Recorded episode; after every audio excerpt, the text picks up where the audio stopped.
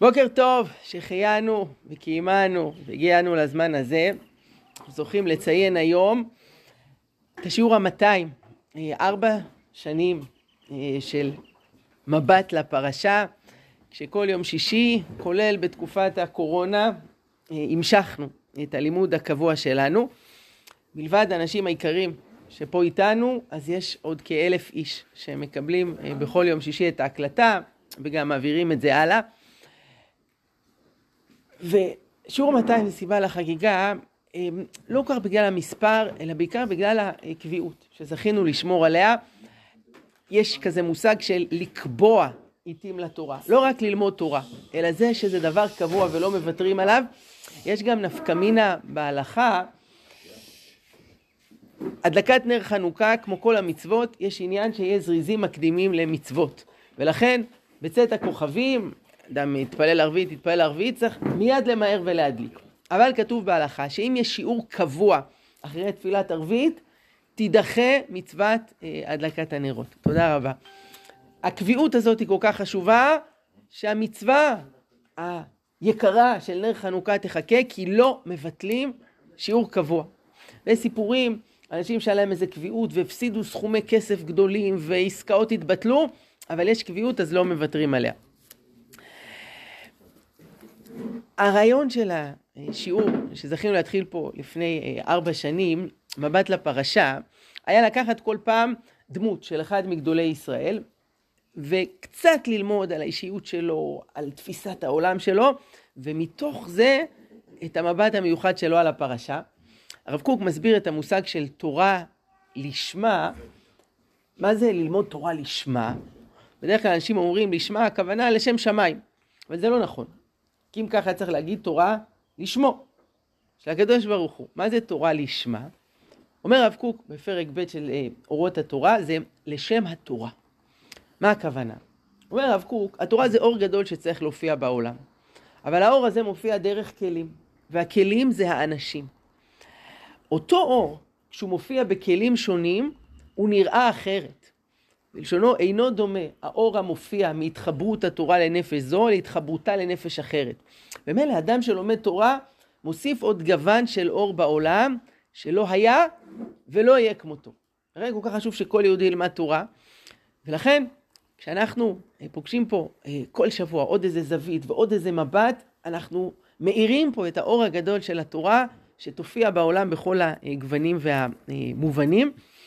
ואנחנו מנסים קצת לחבר את זה אל החיים, אל דילמות, אל התמודדויות, אל דברים שקורים, כי התורה היא תורת חיים, ודברים שאנחנו לומדים, אה, מנסים לשאוב מהם אל החיים שלנו.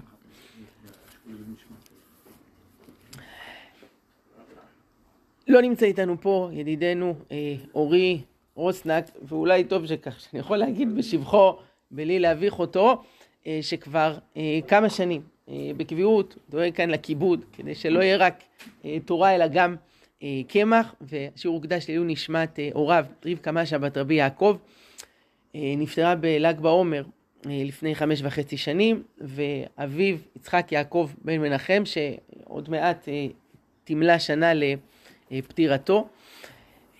אני אחלק לכם פה בסוף פתק שנמצא בארנק של ריקי רוסנק. אה, אימא של אה, אורי, שהייתה, שהיקרה אה, מורה בישראל, ויש כאן כתב ידה. והיה כתוב, פתק שהלך איתה לכל מקום, ריבונו של עולם, תודה על עוגמת הנפש. טוב שכך ולא אחרת. זו התפיסה של אישה מאמינה, שגם אם קרה לי עוגמת נפש, שכוח. תודה ריבונו של עולם, אני יודע, אני מאמינה ש- שככה הדבר הנכון והטוב ביותר, זה הלך איתה בארנק, ותוכלו לקחת איתכם, לשים בארנק שלכם, ויותר מזה, אה, ב- בלב שלכם. שאלתי את אורי, מה הדבר שאפיין יותר מכל את אה, הוריו, את אבא ואימא שלו? אז הוא אמר לי, פשטות, נתינה והכרת תודה על כל דבר. אז שיעור אה, מוקדש לעילוי נשמתם. תודה רבה לאורי על הדאגה הקבועה, ותודה לכולכם שאתם מצטרפים פה איתי כל שבוע וביחד אנחנו לומדים. ובואו נעשה בדקות שנותרו לנו היום, אז משהו לפרשת אה, כי תישא. לפעמים בחיים אדם עומד מול דילמה כשיש לפניו שתי אפשרויות. אפשרות אחת זה ללכת על כל הקופה. לא לוותר, לשאוף אל הטופ, אבל יש פה גם סיכון שהוא גם מפסיד את כל הקופה. אפשרות שנייה זה מראש לוותר, ללכת בקטן יותר, כשהוא יודע שהוא מוותר על דברים. הוא מפסיד, אבל זה יותר בטוח. יש סיכוי רב יותר שהוא יצליח, ילך בקטן, אבל יהיה לו את זה. מה נכון לעשות? האם ללכת על כל הקופה, אתה יכול להרוויח בגדול, אתה יכול להפסיד בגדול, או ללכת בקטנה. אתה מוותר מראש על דברים, אבל סיכוי טוב שיהיה לך את הדבר הקטן הזה. הדילמה הזאת היא חוזרת בחיים של אדם ובחיים של עם בהרבה מאוד הזדמנויות, ואני אתן פה כמה דוגמאות שעל כל אחת מהן זה, זה אירוע שאפשר לפתוח אותו ולראות צדדים שונים, לתת שיעור שלם, אבל אני אגיד כמה משפטים על כל דוגמה. לפני 2,500 שנה עמד רבן יוחנן בן זכאי בהתלבטות גדולה. הוא הצליח לצאת מירושלים הנצורה והוא עומד אה, לפני המצביע הרומאי ומצא חן בעיניו חוכמתו של אותו יהודי והוא אומר לו מה אתה רוצה לבקש ממני? ופה הייתה התלבטות גדולה. אפשרות אחת זה להגיד אני מבקש את ירושלים תוותר לנו. הפעם תחוס על בית המקדש, ובזה להציל את עם ישראל מחורבן הבית. מה עשה רבי יוחנן בן זכאי? ביקש משהו אחר, יותר קטן. את מה? את יבנה וחכמיה, ערפות לרבי צדוק, שושלת רבן גמליאל. והוא קיבל את זה. המצביע הרומאי הסכים. ייתכן שעד סוף ימיו רבי יוחנן בן זכאי היה בייסורי מצפון גדולים, יש לזה כל מיני עדויות, לא ניכנס לכך, שהוא עשה טעות. הוא היה צריך ללכת בגדול ולהציל את ירושלים, רק לפני מותו, זה סימן אחד, תמיד שלא רואים אותו בוכה, שואלים אותו, מה אתה בוכה? הוא אומר להם, אני הולך עכשיו לשמיים, ויש לפניי שתי דרכים, אחת של גן עדן ואחת של גיהנום, ואני לא יודע באיזה מוליכים אותי. איך יכול להיות שרבי יוחנן זכאי עד כדי כך, האם אני בגן עדן או בגיהנום?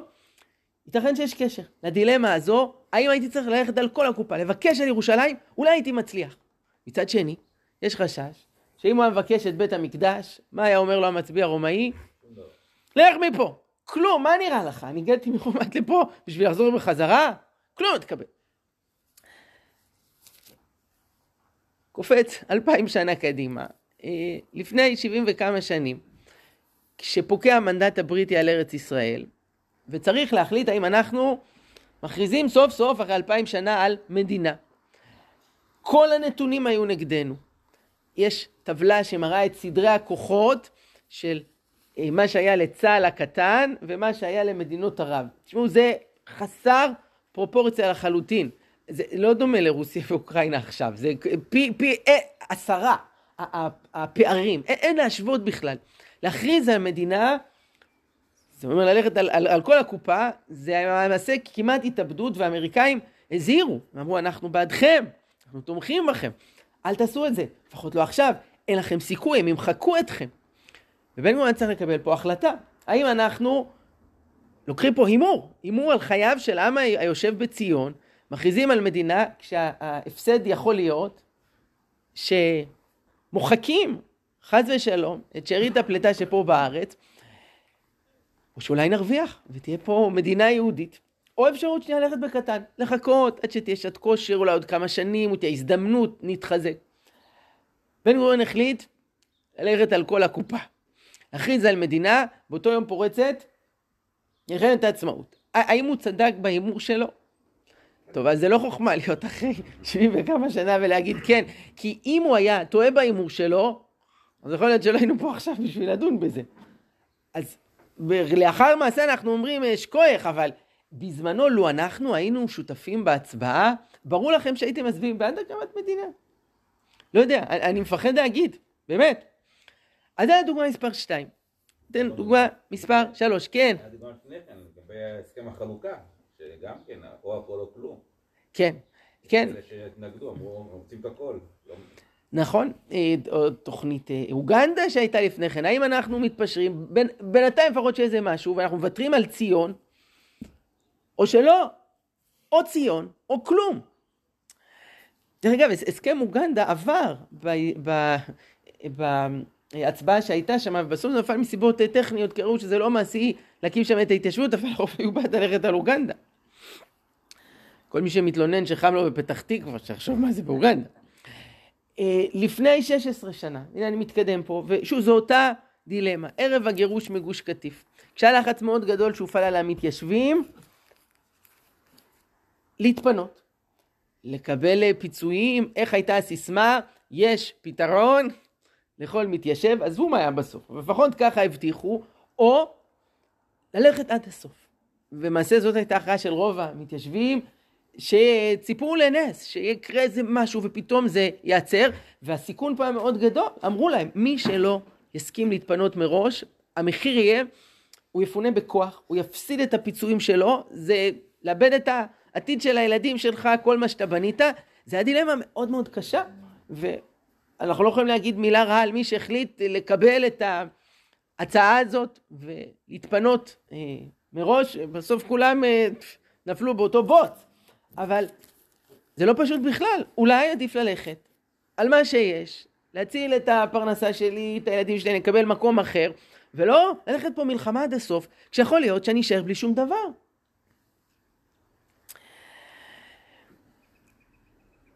דוגמה אחרת, ו- ותראו, זה אותו דבר ששוזר את כולם, וכבר אני אגיד איך זה קשור לפרשת השבוע.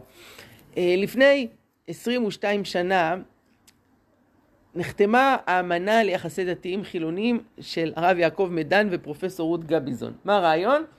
זה היה לנסות סוף סוף לייצר איזו נוסחה שתסדיר את היחסים בין הדתיים לחילונים. שכל צד צריך פה לעשות ויתורים כבדי משקל, למשל בנושא של המעמד האישי, עניין המשפחה, אז הרעיון היה שבנושא של נישואים הדתיים ילכו לקראת החילונים עד המקסימום האפשרי, בנושא של גירושין החילונים ילכו לקראת הדתיים עד המקסימום האפשרי. כלומר אי אפשר להתחתן כמעט בכל דרך, אבל להתגרש זה יהיה רק בבית דין רבני, בשביל שלא יסתבך עם עניינים של ממזרות. בנושא של שבת היו פשרות מאוד גדולות, והצליחו לייצר נוסחה. 300 עמודים, מי שרוצה לקרוא, עשו את זה עבודה של שלוש שנים. כשזה פורסם, אז היה ביקורות מכל הצדדים כמובן, ומהצד הרבני היו כאלה שאמרו לרב מדן, איך אתה, בתור רב בישראל, מרשה לעצמך להתפשר ולוותר על השבת, אתה גוזר את השבת לחתיכות, פה לא ישמעו שבת ופה כן, ועניינים גיור, ואיך אפשר? התורה לא מוותרים, אפילו במילימטר. עכשיו, מה המשמעות שלא מוותרים במילימטר? המשמעות יכול להיות שמפסידים בקילומטר, כלומר שבסופו של דבר יעברו פה חוקים שהם לא מוסכמים, ויהיה פה דריסה לגמרי של השבת ושל הגיור ושל הנושא של נישואים וגירושים. צריך להיות מודעים גם לדבר הזה.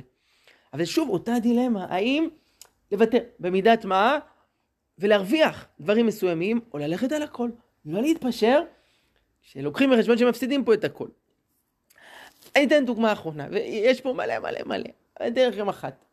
אה, במישור האישי, תראו לעצמכם בחורה בת 37, מתה להתחתן, אבל כבר שנים היא יוצאת, ויוצאת, ויוצאת, ולא מוצאת חתן. והיא שומעת השעון הביולוגי מתקתק, היא נורא רוצה ילדים וכבר עוד מעט אי אפשר. והיא פוגשת מישהו. הוא אוהב אותה, הוא רוצה להתחתן איתה. והיא מתלבטת. למה? כי הבן אדם לא אביר חלומותיה. הוא, הוא בחור טוב, אבל הוא לא ברמה שלה, מבחינה אינטלקטואלית, מבחינה רוחנית, אבל יכולים להקים בית נאמן בישראל ויהיה יל, ילדים. זה, זה מה שהיא חלמה תמיד? זה, זה מה שהיא שאפה? האם בשביל זה היא... חיכיתי כל כך הרבה שנים? לא. מצד שני, ואם אני אגיד לו לא, עכשיו יש פה הזדמנות, הוא רוצה אותי. אז מה, אני בטוחה שעוד שנה אני כן אמצא את אביר חלומותיי? יכול להיות שאני אמצא את עצמי פתאום, לא בגיל 37, אלא בגיל 47, באותו מצב. תגידו, מה עושים, אה? ברוך אתה אדוני אלוהינו מלך העולם שהכל יהיה בדברו. אמן. זה, זה שאלות קשות, ואתם רואים, זה חוזר ברמה של העם וברמה של הפרט, ו- וכולנו פגשנו ונפגוש דילמות כאלה. אז, אז בואו ניגש שנייה לפרשת השבוע. הגמרא מסרת סנהדרין מדברת על הנושא של דין לעומת פשרה. דין, זה אומר שהדיינים עוסקים לפי האמת, בדיוק כמו שצריך, ואז זה אומר שייתכן שאחד יקבל את הכל ואחד לא יקבל כלום, או שעושים פשרה. מה זה אומר פשרה? אני קצת מכיר היום בתי משפט, לא פעם, שופט אומר להם, תקשיבו, אומר לשני עורכי הדין של הצדדים, ניקח הפסקה, דברו ביניכם, ש- שאני לא אצטרך להחליט מי פה צודק, תגיעו לאיזה הסכמה ביניכם, הרבה פעמים מגיעים להסכמות. אבל משמעות ההסכמה זה שיש פה איזה פשרה שכרוכה בוויתור. ויכול להיות שאחד הצדדים הוא, הוא יותר צודק, אבל הוא מתפשר. כי יכול להיות שאם השופט פה אה, יכריע, אגב, הרעיון של עסקת אה, טיעון, ההקשרים האקטואליים רבים ולא אפתח אותם. האם הבן אדם ילך פה על עסקת טיעון שהמשמעות שהוא מודה בחלק מהדברים והוא ישלם מחיר מסוים? כלומר, אני הולך עד הסוף להילחם על חפותי, שתוצאה עשויה להיות מה? שימצא את עצמך איזה שבע שנים בכלא, ולא ניתן דוגמאות. אז הגמרא מביאה בדבר הזה אה, מחלוקת. רבי אליעזר בנו של רבי יוסי הגלילי אומר אסור לבצוע. אה, לבצוע פירושו לעשות פשרה, כמו שאתה לוקח אה, פת ואתה בוצע אותה לשניים, יש חצי פה חצי פה. אסור לבצוע. וכל הבוצע הרי זה חוטא. וכל המברך את הבוצע הרי זה מנאץ, ועל זה נאמר בוצע ברך נעץ השם. אלא ייקוב הדין את ההר, שנאמר כי המשפט לאלוהים הוא. וכן משה אומר ייקוב הדין את ההר. אבל אהרון אוהב שלום ורודף שלום, הוא משים שלום בין אדם לחברו, שנאמר תורת אמת הייתה בפיו, בשלום ובמישור הלך, ורבים השיב מעוון. רבי אליעזר אומר שהיו פה שני אנשים עם שתי גישות. האם ללכת עד הסוף, שזו הייתה גישתו של משה, ייקוב הדין את ההר. יש פה הר, אבל זה הדין דוך, לא מוותר בכלום. או דרכו של אהרון, שהוא היה אוהב שלום ורודף שלום, כולל נכונות לפשרות כואבות. דוגמה לעניין, פרשת השבוע.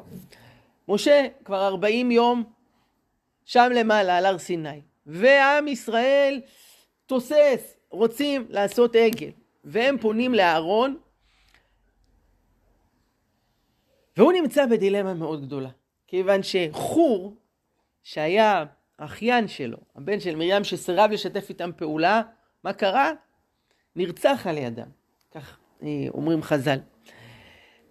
אהרון ידע שאם הוא יתעקש ללכת בדרכו של חור ולא לשתף פעולה, גורלו יהיה דומה, ואדם צריך להיות מוכן לפעמים למסור את הנפש על עקרונות שהוא מאמין בהם. לפי ההלכה, אדם שאומרים לו תעבוד עבודה זרה או תמות, מה הוא צריך להגיד? אני בוחר למות ולא עבודה, עבודה זרה. יש דברים שצריך למסור את הנפש. אהרון יודע, אם אכן זה מה שאני אעשה, אז יהרגו אותי ואז בעצם יהיה להם פה אשמה של רצח כפול, פלוס הם יעשו את העגל בעצמם, הם לא יחכו לאף אחד, ואז יהיה פה אה, שפיכות דמים כפולה, פלוס עבודה זרה במובן החמור ביותר. לעומת זאת, אם אני אשתף איתם פעולה, ואני אגיד להם, בואו, אני אעשה לכם את העגל, תביאו את התכשיטים, מה יכול להיות הרווח?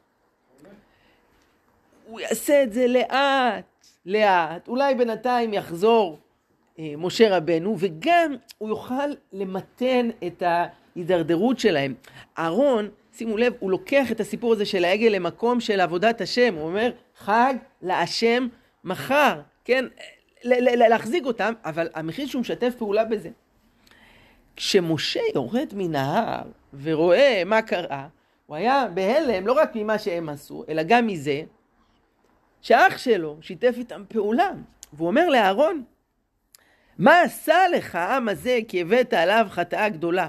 איך, אחי, אתה שיתפת פעולה במעשה כזה של עבודה זרה, איך יכול להיות? מי צדק בוויכוח בין השניים? שכמו שאומר רבי אליעזר בגמרא, זה אולי משקף את הגישות שלהם. הוא שאומר, ייקוב הדין את הארץ, צריך עם האמת עד הסוף. ואהרון עשה פה בשלום, הלך פה עם העם, אבל הוא שיתף איתם פעולה בלעשות את העגל. אבל דווקא משה ביקש מהקדוש ברוך הוא שלא יחלל אותם.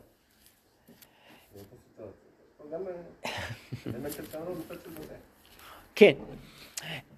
אני לא יודע אם הנקודה פה זה מצד השלום והפשרה, אבל משה רבנו, לצד זה שהיה איש אמת, והמידה שלו זה מידת הנצח, היה בו משהו טוטאלי ומוחלט, היה למשה גם נאמנות מוחלטת, לא רק לתורת ישראל, אלא גם לעם ישראל. וכשהיה צריך לעשות ברגע האמת את הבחירה ביניהם, אז הוא כן הלך עם, אה, עם, עם אה, עם ישראל, כדי שלא יושמדו. אהרון לעומת זאת הלך עוד צעד, והוא כבר ממש שיתף איתם פעולה בלעשות את העגל. שנראה שזה משה אומר, זה הגזמת, זה, זה כבר לא.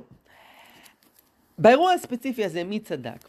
אז נראה שאהרון נענש על מה שהוא שיתף פעולה עם העם. אה, הפסוק אומר, ובאהרון התענף השם מאוד להשמידו, ואתפלל גם בעד אהרון בעת ההיא. כך אומר אה, משה רבנו ברבות הימים. אומר פה רש"י, באהרון התענף השם לפי ששמע לכם. להשמידו זה כילוי בנים, וכן הוא אומר, והשמיד פריו ממעל. ואתפלל גם בעד אהרון, והואיל לתפילתי לכפר מחצה, ומתו שניים ונשארו שניים.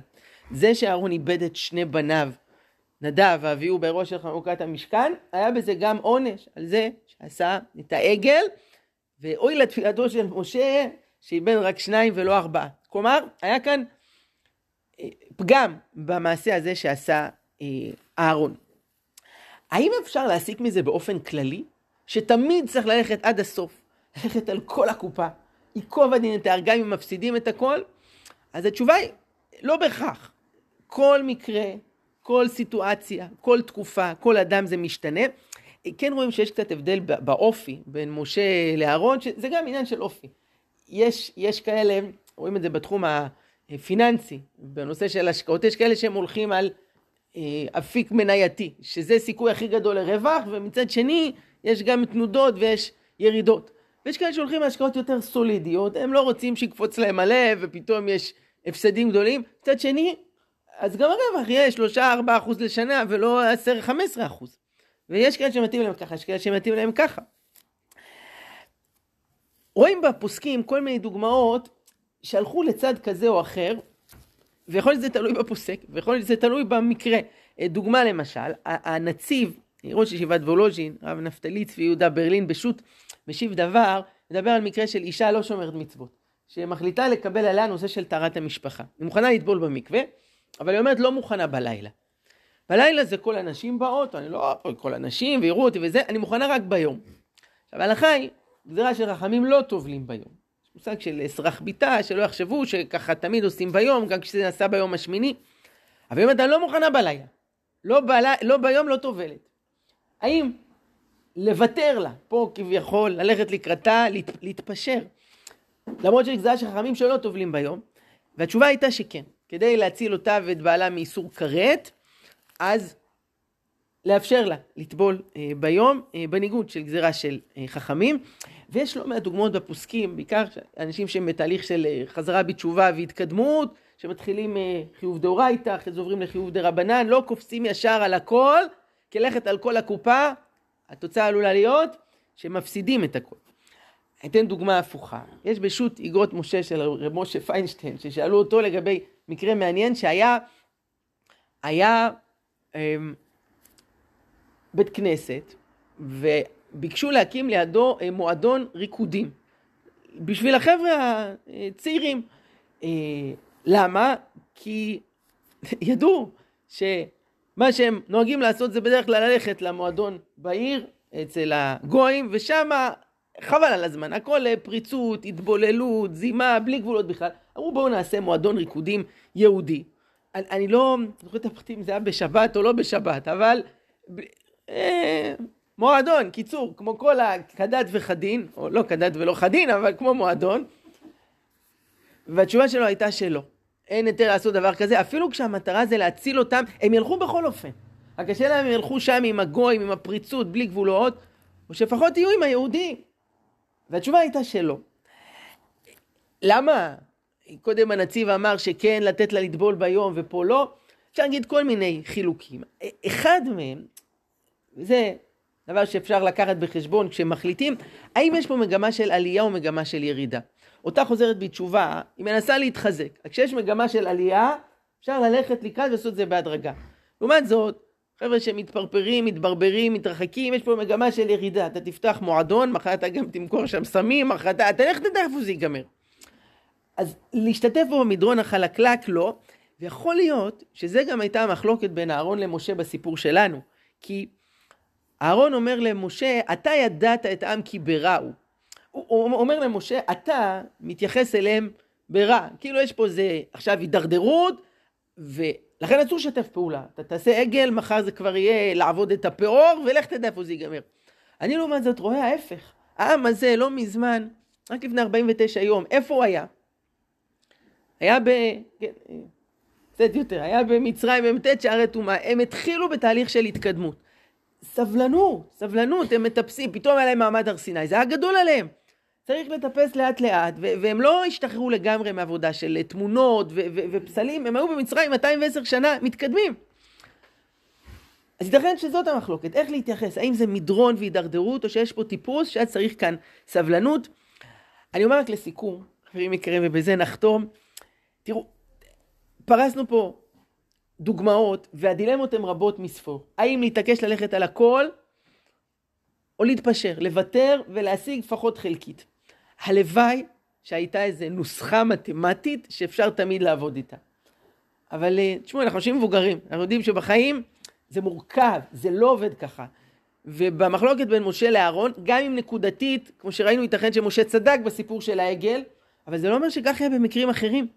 ובכל פעם, יהודי צריך להתכוון לשם שמיים, ולהתפלל לקדוש ברוך הוא שיסייע בידו לקבל את ההחלטה הנכונה, להתייעץ עם מי שצריך, ולקוות שהוא יבחר את הבחירה הנכונה בכל אה, מקרה נתון. שבת שלום ומבורך, ויישר כוח.